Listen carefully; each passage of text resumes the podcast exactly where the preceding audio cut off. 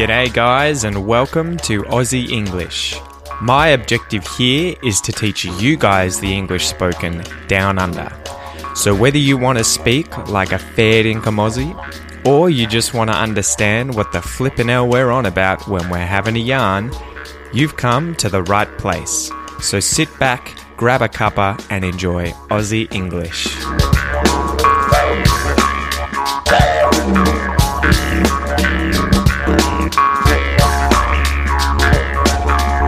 G'day, guys. Welcome to this episode of Embarrassing English Errors. In this episode, I'm going to go over the two words it and eat.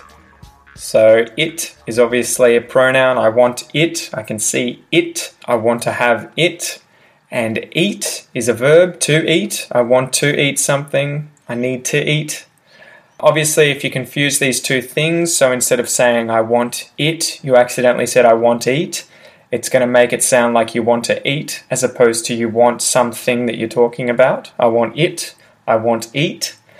Um, so, other words in English that sound like it or have that i at the start of them if, ilk, ill, imp, in, inch, ink, and other words in English that have that same e sound at the start of them, like eat, each, ease, eel, eve, eek, eon, ego, Egypt, either, easy.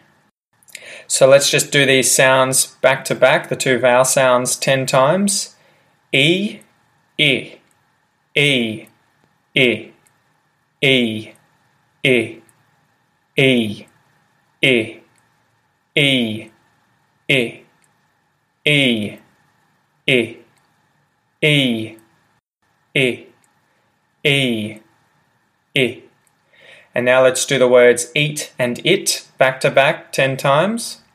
Eat, it, eat, it, eat, it, eat, it, eat, it, eat, it eat, it, eat, it, eat, it, eat, it.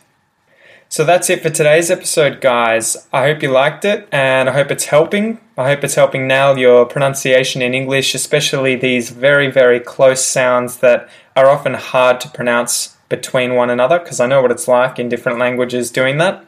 Anyway, guys, that's today's episode. I hope it's helped and I hope it's making pronunciation a lot easier by following these different episodes and practicing them. I definitely recommend listening multiple times in order to keep practicing these sounds until it just becomes subconscious. It becomes natural. You don't have to think about it, you just do it.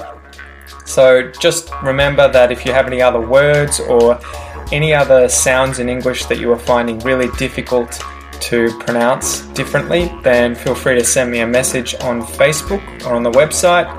Send me a comment, get in touch with me, and I'll do an episode on whatever it is you're having trouble with as soon as I can. So until next time, guys, have a good one.